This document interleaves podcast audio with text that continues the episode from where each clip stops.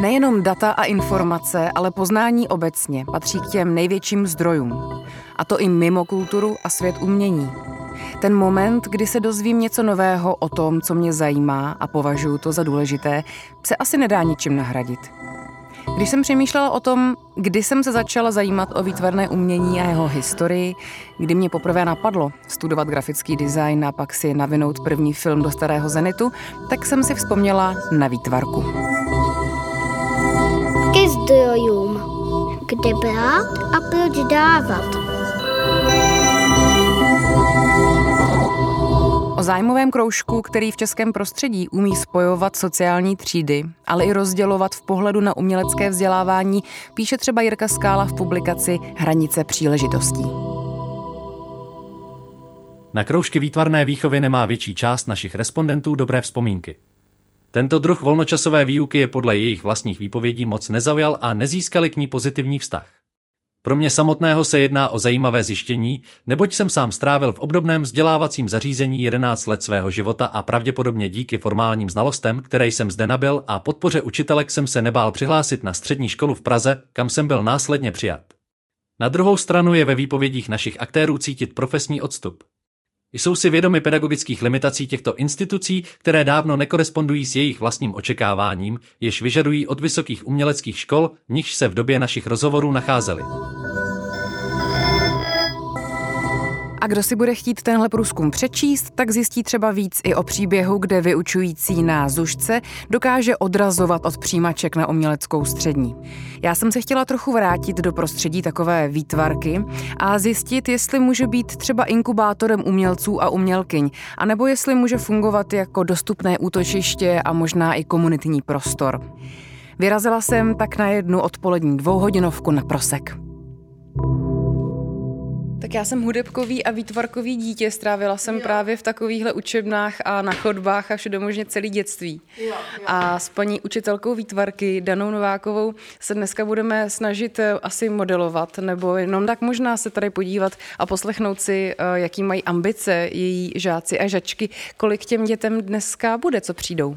Tak eh, jsou to žáci asi od sedmi do desíti, možná i do jedenácti let a některé holčičky, protože je to třída samých holčiček, tak eh, chodí ke mně možná 4-5 let a některé jsou tady prvním rokem.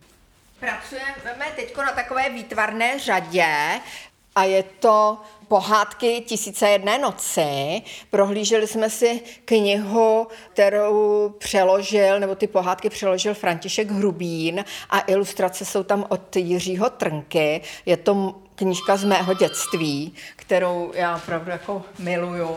A e, Dneska budeme dělat keramiku a budeme dělat Aladinův prsten a pak budeme dělat Aladinovu lampu. Wow, tady se už zvoní. To jsou děti? Jo. Aha. Oni ze zdola. A on to Jak dlouho učíte výtvarku? Já učím od roku 1982 a tady na té škole jsem od roku 1984. Baví mě to pořád stejně, nicméně už mám svůj věk a cítím, že mi ty síly ubývají. A to je asi tak jako takový handicap, eh, s kterým člověk nic nenadělá a který musí potom asi jako do budoucna zohlednit. No. Ale fyzický síly, jako psychický, fyzický máte? Fyzický síly, no. Fyzický síly. A mění se nějak eh, to samotné učení, jakože co je největší změna třeba oproti roku 86, když byste měla vybrat nějakou zásadní věc, která je jinak dneska?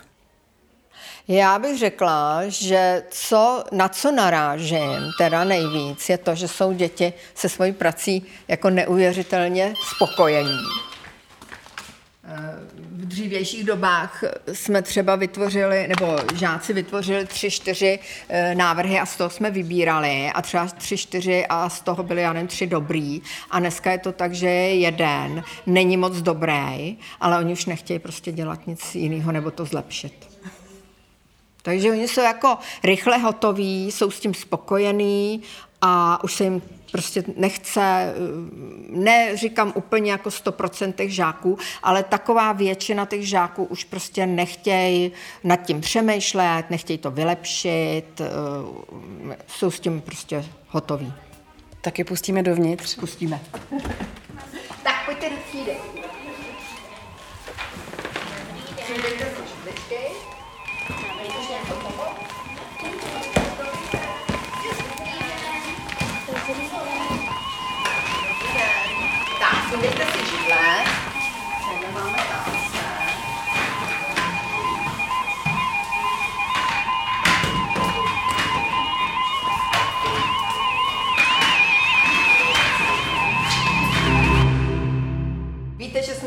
Školním roce dělali Madony. Víte, že jsme posílali do soutěže, že část těch Madon postoupila do druhého kola a já už mám ocenění a zároveň tady pozvánku pro tady Káju, která získala cenu poroty a tady je pozvánka na předávání, tady pro Domču za její Madonku a tady pro Nelu, její Madonka je dokonce tady na, na lístečku a Nele gratuluju, tady gratuluju Domče, Dominičko a Káje a zatleskáme, jo? Víte, že jste pracovali všechny výborně, ano, na všech Madonách, ale porota rozhodla tak, jak rozhodla a my to všem přejeme, že jo? Můžu se tě zeptat. Ty jsi vyhrála nějakou cenu v keramice. Co jsi vyráběla? Madonu. A jak vypadala? No, s krátkýma vlasama a byla i trošku, byla jakože hodně hnědá.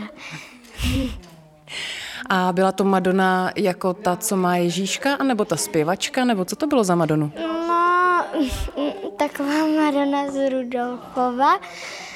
A to byla prostě jakože Madony, které už jakože uh, už nejsou, ale byly. A co tě baví na výtvarce nejvíc? Je to, je to právě zrovna modelování z keramiky? Jo. A co ještě? Mm, tak ještě třeba kreslení, uh, třeba progreskama nebo takovýma věcmi. A chodíš ještě na nějaký jiný kroužky? Mm-mm. Jenom na výtvarku? Jo. Nechtěla si dělat že nic jiného? Ne, ale možná se přihlasím, uh, nevím, třeba na taneční možná u- ještě uvidím. A jak dlouho sem chodíš? Rok. A chceš pokračovat dál? Jo, dobrý. Děkuji. Dobré modelovat, tak si veme hadry, jo? Tak si vemte hadry.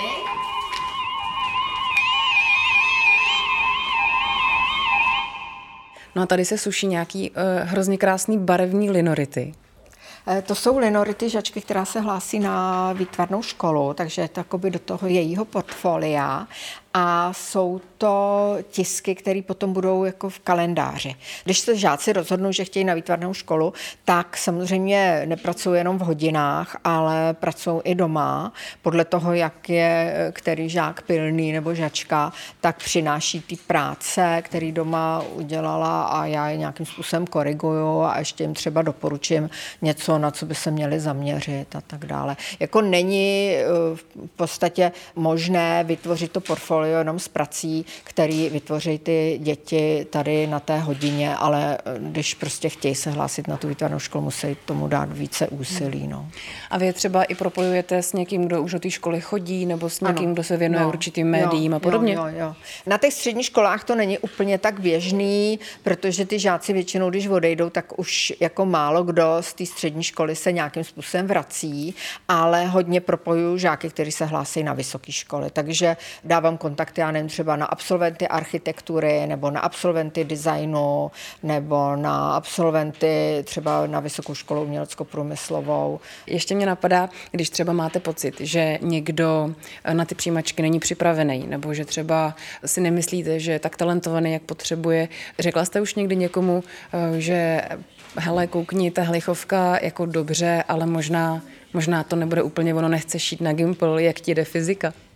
No, mm, moc tohle nedělám. Eh, spíš jako se snažím je podpořit a říkám si, že člověk nikdy neví a může zrovna mít nějaký dobrý den a Většinou je nechávám, když to není úplně teda nějaký jako markantní, tak je většinou nechávám, ať si to zkusí. Vnímáte výtvarku tady, ten zájmový kroužek, jako eh, inkubátor dalších umělců a umělkyň, anebo to eh, umíte i vnímat tak, jako že to je vlastně seberozvoj kohokoliv, i když mu to uh, třeba nejde, jenom si prostě pocvičí jemnou motoriku, nějak se nově podívá na svět. Jo. Myslím si, že to je tak i tak, protože mám spoustu jako bývalých žáků, kteří už sem vodí svoje děti a teda jsem s takovou myšlenkou, paní učitelko, nám se tady moc líbilo a užívali jsme si to tady a my chceme taky, aby si to naše děti užívali. A jestli potom z těch jejich dětí někdo si teda vybere výtvarku jako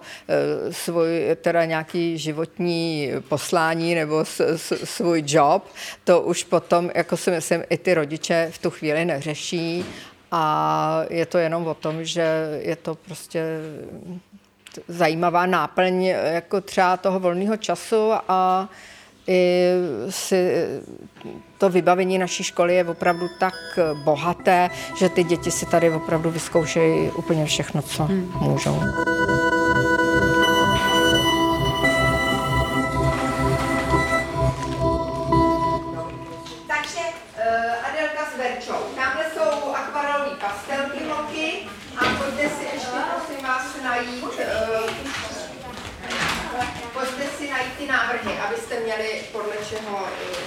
Pracovat. Jo? Máme eh, ilustrace, každý si mohl vybrat jako svůj obrázek a hodně si vybrali tady, jak eh, ten duch vyskočil z té lampy. Myslím, že tohle hezký. Jo? A teďko prosím vás, než se pustíme do té uh, Aladinovy lampy, tak si ještě můžete udělat nějaký ten přívěšek, který si potom můžete odnést domů hned po vypálení. E, lampu a prstínek tady vždycky necháváme na závěrečnou výstavu. Ano? Ale ten přívěšek, já tady mám ten, no. Můžu se dát ještě hvězdkem. No, Jakože to... Můžu se tě zeptat? No. Jak vyrábíš ten prsten? Kde jsi vzala inspiraci? Jak no, jsi ho nadizajnovala? Já jsem si vlastně našla na internetu obrázek, který se mi jako líbil, který jsem si vybrala, že bych jako chtěla zkusit. A udělala jsem si váleček, jako to vlastně, jak se navlíká na ten prst. A teďka potom jsem si vlastně udělala takový kolečka, to jsou vlastně tady ty kytičky, které na tom jsou a ty na to potom musím přešlikrovat. Mm-hmm. A co tě baví na výtvarce nejvíc? Asi keramika. Jo, to je takový, takový hit tady. Všichni chtějí dělat keramiku. A, a chodíš ještě na nějaký jiný kroužky? Uh, chodím ještě na balet. A máš nějaký sourozence? Uh, jo, mám jednu starší ségru. Ta jsem taky dřív chodila a už nechodí. A v jaký seš třídě? Uh, v šestý. A přemýšlela jsi někdy, jestli se chceš věnovat umění, až třeba skončíš základku a půjdeš na střední? Přemýšlela jsem o tom, ale zatím ještě úplně nevím, jestli chci. A je někdo z tvých rodičů, kdo třeba se věnuje výtvarce nebo na ní chodili a víš o tom, že třeba mají ten talent a že to je u vás doma taková prostě věc? No, můj taťka, jakože on ne, že vyloženě chodil jako na výtvarku, myslím, ale uh, jako umí kreslit, jako celkem mu to jde, celkem hezky kreslí. Takže máš možná po něm ten talent? Jo, asi po taťkovi, mám se to moc nejde, takže asi po taťkovi. Děkuji.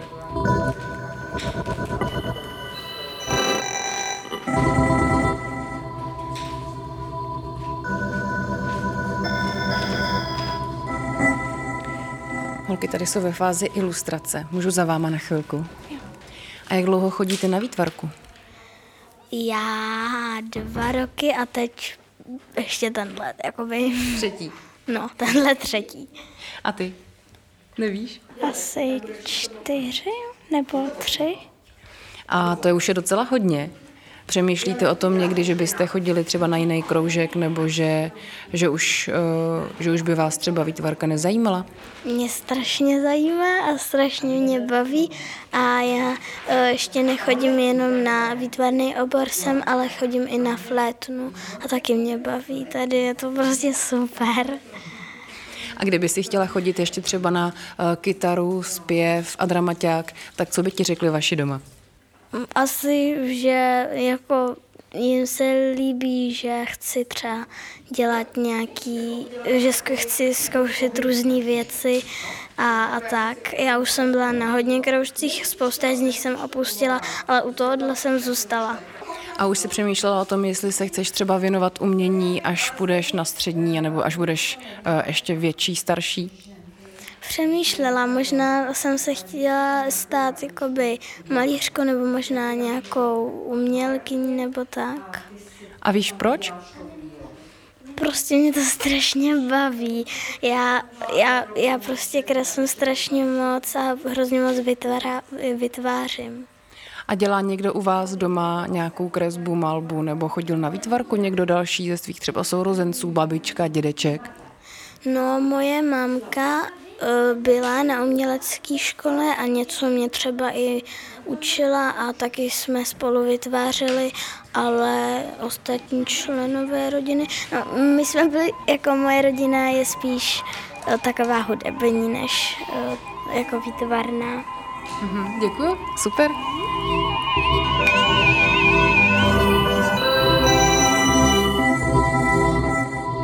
Hele, jo, tak takhle tou bírou akvarelkou to trošinku pomaluj. Holky, můžu za váma.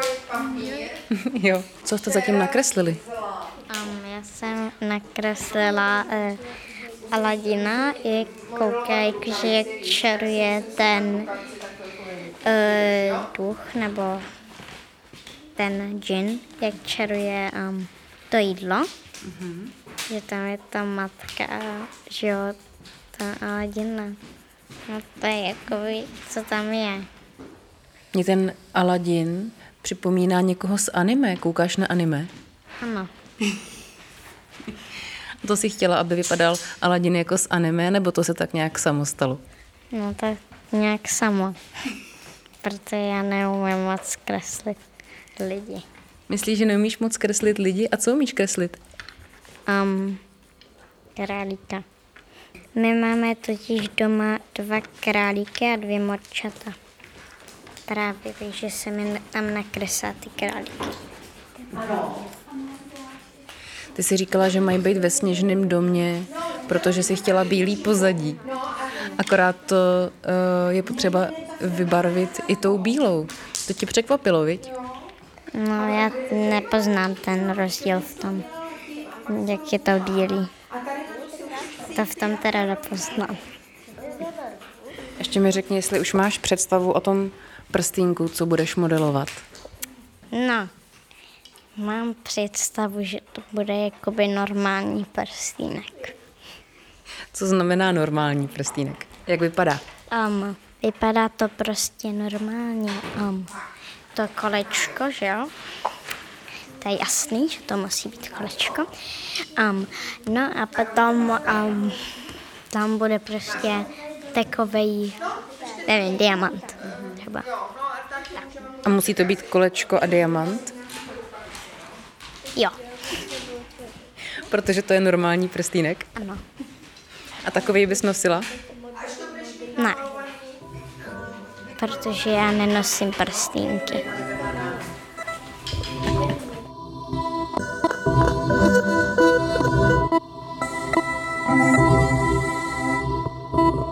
No a výtvarku na Zušce učí taky moje kamarádka a spolužačka z FAMu, která vystudovala uměleckou školu, ale nefotí, dělá sochy a zároveň se hodně ráda a hodně naplno věnuje právě výuce pro mě teda malých dětí, eh, žadstva, studentstva. Terezo, proč učíš výtvarku? Jednak jsem z učitelské rodiny, já si myslím, že to spolu jako souvisí. A když jsem po FAMu vlastně řešila, jakou práci bych měla dělat, protože jsem všechno směřovala k tomu, že budu dělat cokoliv, abych mohla dělat umění, tak jsem tou dobu dělala v reklamě a řešila jsem, jako, že to není úplně to moje, jako není to něco, co mě nebere úsilí, čas a vlastně jsem se musela hodně snažit, abych v tom byla dobrá. A pak prostě uh, jsem zjistila, že vlastně vždycky mě šlo učení, že jakákoliv brigáda na škole, na základní škole, kde jsem učila výtvarku, tak, byla, tak mě to šlo vlastně nějakým způsobem samo. A hrozně mě to bavilo. Tak mi Roman říká, hele, tak nějaký zušky, že na zuškách eh, ty učitelky prostě odchází do důchodu. Prostě tam každý chce zůstat jako na furt, že to prostředí je prostě příjemný a většinou. No a z okolností kamarád eh, odcházel ze Zušky na, z částečného úvazku a nabídl mě tuhle tu možnost. Postupně se z toho celý, že z částečného úvazku stal celý úvazek. Mě vůbec nedávala svobodu reklama a myslím si, že i díky tomu, že mám stálou práci, jsem svobodná v tom umění. Navíc jako to školství prostě nabízí a teď nemluvím o základním vzdělávání dětí, protože to je mnohem náročnější a psychicky náročnější. Tam by si pedagogové zasloužili sabatikaly. Tady tohleto vzdělávání na té zušce je vlastně příjemný, do toho mám prázdniny, veškerý prázdniny, které mají děti na základních školách.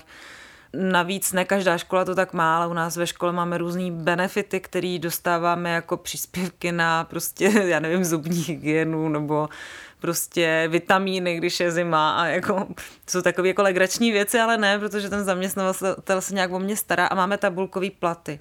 A to je třeba úžasná věc, protože sice nejsou e, jako extra vysoký, řekla bych, že na Prahu můžou někomu připadat nízký, ale člověk má transparentně, ví, kolik dostane, že to je genderově vlastně vyvážený, že máš e, že ti narůstá prostě ten, ten, plat po dobu nějakou, kterou odučíš, tak vždycky se ti zvýší ten plat, víš, kde budeš končit, víš, že dostaneš důchod, všechny tyhle ty věci dohromady vlastně jsou jako příjemný.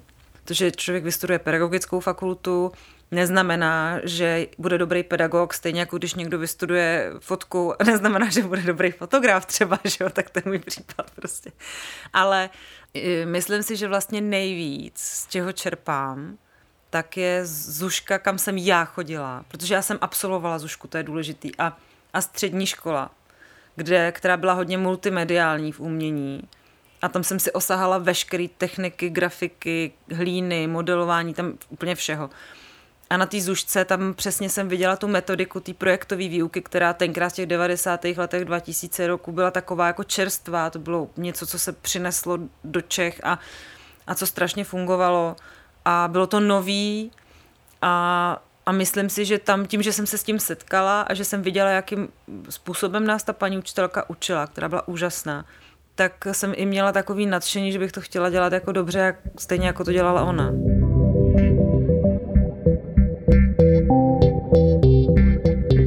já, já popíšu trošku, jak to je. Eh, vlastně eh, jsou, to takové jako cykly, ty děti absolvují prostě určitý cyklus, který je sedm let, po sedmi letech, je to stejně jak v klavíru, třeba to ty znáš, tak prostě po sedmi letech oni um, udělají nějakou absolventskou zkoušku a pak pokračují dál. Ty děti tam můžou být od pěti let do osmnácti let, nebo do maturity. Je to úžasná doba, prostě chodí tam i děti z gymnází. Pořád je tam známkování ono je to prostě, já třeba opravdu známkuju velmi pozitivně, já mám vlastně jenom jedničky, protože mi to známkování v té výtvarce jde proti srsti, zároveň ale ty rodiče chtějí nějaké ohodnocení a uh, jak jsou děti na ty známky zvyklí, tak někdy jim vadí, že mají všichni jedničku, když ví, že tenhle trošku hůř kreslí. Takže já jim dělám, dá to teda práci osobního hodnocení, že jim píšu osobního hodnocení, kterým říkám, přitom když jim dávám to vysvědčení. Takže to je třeba věc, která si myslím, že by se nějakým způsobem jako změnit měla na druhou stranu těch dětí. Je tam strašně moc a úplně chápu, že ne každý má kapacitu na to jim vypisovat prostě osobní ohodnocení a je to taky, jako na to nejsou žádné směrnice, je to takový triky, někdo může být nespokojený z těch rodičů prostě nebo z těch dětí. Takže to je takový jako to je, to je třeba ta věc. Další věc je ta projektová výuka, která mně přijde, že už je jako teďka v současné době problematická trošku protože ono jako, a teď nechci říkat, my jsme byli jako jiný a, a, a lepší nebo horší, to vůbec ne, ale oni ty děti a je to opravdu prokazatelný v těch archivech, co tam třeba máme po jiných kolegyních, vydržej, prostě míň dětí vydrží dlouhou dobu pracovat na něčem velkým. Takže třeba linority, krásný, precizní, který jako nejenom jako moje generace, ale jako děti třeba 15 let, 10 let naspátek vyráběli, tak byly A3 linority, barevné soutisky a teďka prostě, jestli z nich vykřešu A4, aby na něčem takhle jako dlouho fungovaly, tak to jako ne úplně každý jako má tendenci zvládnout bez problému. Což si myslím, že Uh, že tím pádem ta projektová výuka, která hodně jela po takových jako detailech a vlastně se ty, ty úkoly byly u těch starších dětí takový jako složitý a hodně hodně um, detailní, tak, tak teďka trošku od toho jako upouštím a snažím se to modelovat nějak na ty děti, jedno, na ty jednotlivé skupiny. Jo, že, že nejsem tak striktní prostě, protože by u toho půlka těch děcek prostě nevydržela. No. Mám zkušenost, ale to jako je to stejné, jako když já jsem byla vlastně dítě, že uh, do té výtvarky nebo vůbec všeobecně do hudebky chodili děti, kteří měli nějaký jako zájem a byli trošku třeba jiný, nebo se chtěli někam vyvíjet a vydrželi u něčeho. Uh, takže i tady to je stejný, ale často se mně stává, že i ty děti, které ani jako třeba už tu výtvarku, že už je to trochu pouští, že úplně cítí, že jdou jiným směrem a že tam fakt chodí tak jako čmárat, občas ty starší, že prostě tak jako se tam kreslej a jsou trošku Eh, už méně vyprofilovaný na tu výtvarku.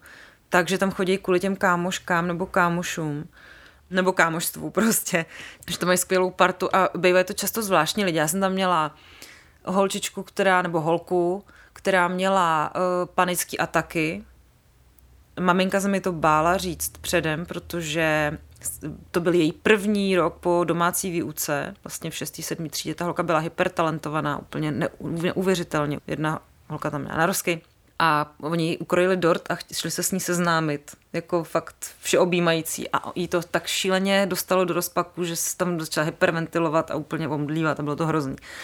No ale ona se tam vlastně jako naučila chodit a jí ten kolektiv hrozně pomohl a otevřel jí a doteď se s těma lidma výdají, ta maminka byla pak strašně vděčná, že vlastně má jediný kamarádky, který má, tak jsou tam. A to samý, měla jsem tam vlastně studenta, který procházel tranzicí nebo přípravou vlastně. V tom kolektivu to bylo je, jeho jediný bezpečný místo, tím, že já jsem respektovala vlastně to, že on si měnil jméno, že chtěl, aby než má jakýkoliv papír změněný, se mu říkalo jinak, že jsme to všichni prostě respektovali, vzali za svý. Dokonce škola to podpořila natolik, že byli ochotní vlastně změnit, vydat vysvědčení s jiným jménem. Celý to bylo hrozně dojemný. Vlastně to pro něj taky byla jako jediná taková, jako tak, no opravdu ty děti se tam najdou kamarády. A nebo když někdo je opravdu introvertní a s nikým se nechce bavit, tak většinou tam je nějaký respekt. Ty děti nikoho jako tam nešikanou, nenutěj. Je to úplně v pohodě. No.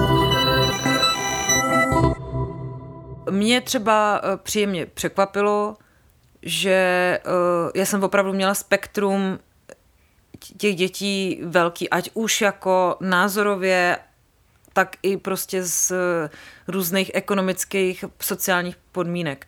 Tam eh, měl, mám tam třeba děti zdravotních sester, které třeba hodně, to bylo ukrutný vlastně sledovat covid, kdy ty děti opravdu vlastně třeba museli zůstávat doma úplně sami, když ty matky jsou samoživitelky a jsou zdravotní sestřičky a museli být na ty nočky v těch extrémních podmínkách, tak jako ty děti byly neuvěřitelné, že to prostě dali v nějakých jako třeba deseti letech prostě se mladšíma sourozencema být doma. Byly děti, které neměli doma počítač, nebo měli jeden počítač pro 4-5 dětí. Mám tam děti z hodně věřících rodin, pak tam mám uh, děti z takových jako menšinových skupin. Uh, měla jsem tam vlastně muslimského chlapečka. Bylo docela zajímavé, jakým způsobem vlastně on tam přinášel nějaký povědomí o muslimské kultuře takovým úplně jako výborným způsobem, protože on strašně krásně kreslil a vždycky, když měl něco nakreslit, třeba mě nosil z domu nakreslený zátiší, kde měli ty dekorativní jako nádobí a, a ty věci a bylo to úplně boží nebo kreslil pořád mešity jako a okna barevný prostě, bylo to jako ornamenty, bylo to super. Takže ty děcka se tam potkávají mezi sebou fakt jako z různých vrstev a je boží. Já, já třeba trvám na tom, aby oni měli na sobě uh, nějaký hadry starý, protože pak nechci řešit s těma rodičemi, že si zamažou mikiny, takže oni většinou chodili převlečený celý prostě v teplákách nějakých. Chodili vlastně oblečený všichni v hrozných hadrech, uniforma jako. Všichni mají tam stejné barvy tím, že si nemusí kupovat své věci, tak to je taky dobrý. Takže když ty děcka, když se jich člověk na to nezeptal, tak eh, by často člověk nepoznal, jako z jaký sociální vrstvy jsou. No hele, přijímačky. Já jsem to taky jako na Zušku nezažila u mě. Asi to nebylo tak populární, ale prostě tady jsou převisy jako třeba 100 dětí. Prostě úplně, a my nemůžeme vzít víc než náct, jo, takže to je opravdu šílený, ta škola má nějaký kapacity. No a přijímačky opravdu probíhají jako seriózně, jakože tak, že ty děti kreslí zátiší úplně od těch pěti let, aby jsme viděli co a jak a kreslí podle fantazie na nějaký téma potom, nebo malujou, aby jsme viděli, jak zachází s barvama. No a ty přijímačky, ty děti nemají limitovaný časem, No a my prostě vidíme, jak dlouho to dítě u toho vydrží, vidíme, jestli zvládne třeba ty malé děti si vydrží být aspoň trošku bez těch rodičů, protože to jako se netrápí, že jsou na to třeba zralí. A je to fakt jako proces, je to jeden z největších stresů celého roku, protože si máš vybírat ty děti, aby prostě si věděla, kdo to je, to hrozně organizačně náročný, ty přijímačky probíhají dvakrát dva dny, takže jako fakt to jsou moje seriózní přijímací zkoušky, no. Tím, že to musí být pro děti chudý, bohatý, pro všechny děti, prostě stejný ty podmínky, tak to nelze brát jako sociální program a levný hlídání dětí, ani jako zaplácnutí času, ale musí to být fakt děti, které se nějak v tom chtějí rozvíjet a u kterých vidíš, že prostě to chtějí a toužejí dělat. Jako, to je taky jako důležitý, že to není to, že ti ty rodiče tam strčejí, protože výtvarka nedá práci. Jako. No a oni pak, ty tam děláš, já nevím, linory, suchou jehlu s těma dětma docela brzo. Děláme s nimi animace, děláme s nimi prostě hlínu, keramiku, i odlejváme, děláme velký objekty a ty děti na to musí být připravený, protože když tam máš jedno ještě dítě, který to nedává, tak to jde, ale když tam máš takových dětí, kde jsme tam měli pět, tak z toho zešílíš. Už těch 14 dětí je strašně moc na to, aby se dělaly tyhle ty techniky a fakt se člověk nezastaví a aby se ti tam někdo neporanil, nezabil prostě aby ty děcka opravdu jako se chovaly nějak normálně, tak musíš prostě eliminovat děti, který to nebaví a kterým to nedělá tolik radost. A často to je samozřejmě spojený s tím, že jim to tolik nejde. Jako, že vidíš, že se jim špatně drží ten štětec v ruce, že necítí barvy, že nevydržej ten obrázek dodělat do konce, že ti udělají tři čárky, řeknou, už to dělat nechci. A to, to, to, to se potom, horší je prostě vybírat mezi těma dětma, kterých je úplně nejvíc, který jsou všechny stejně šikovní a ty musíš opravdu tam řešit neance, jako kdo jak nakreslil hrníček prostě v šesti letech, což je bizár.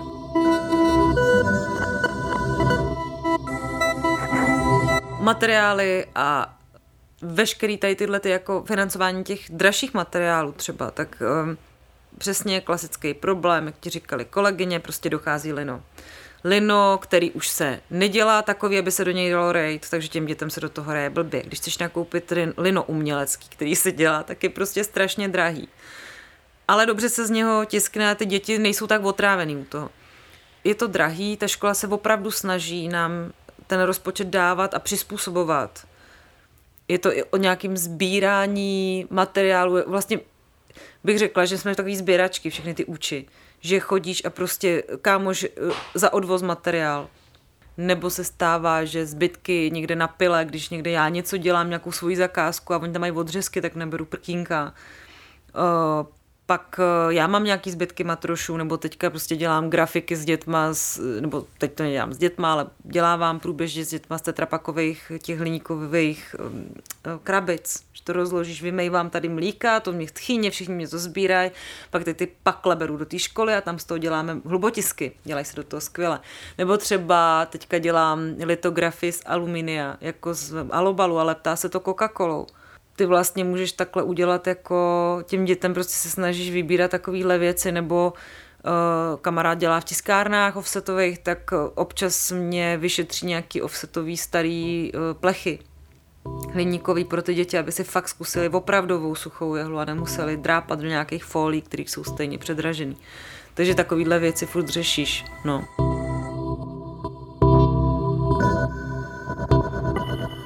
I u nás doma bylo docela automatické chodit na všechny možné zájmové kroužky, což potvrzuje to, co už tady tolikrát zaznělo, že chození na výtvarku se nějak dědí. Už ani nevím, jak moc se u nás na výtvarce nosila třeba věrnost realitě u zátiší a jak moc mi přišel OK blackface při vernisáži domorodých totemů z papírmaše. Ale na střední jsem si většinu návrhů, které jsem pak cestou na přijímačky stejně ztratila v autobuse, myslím vyráběla doma v pokoji.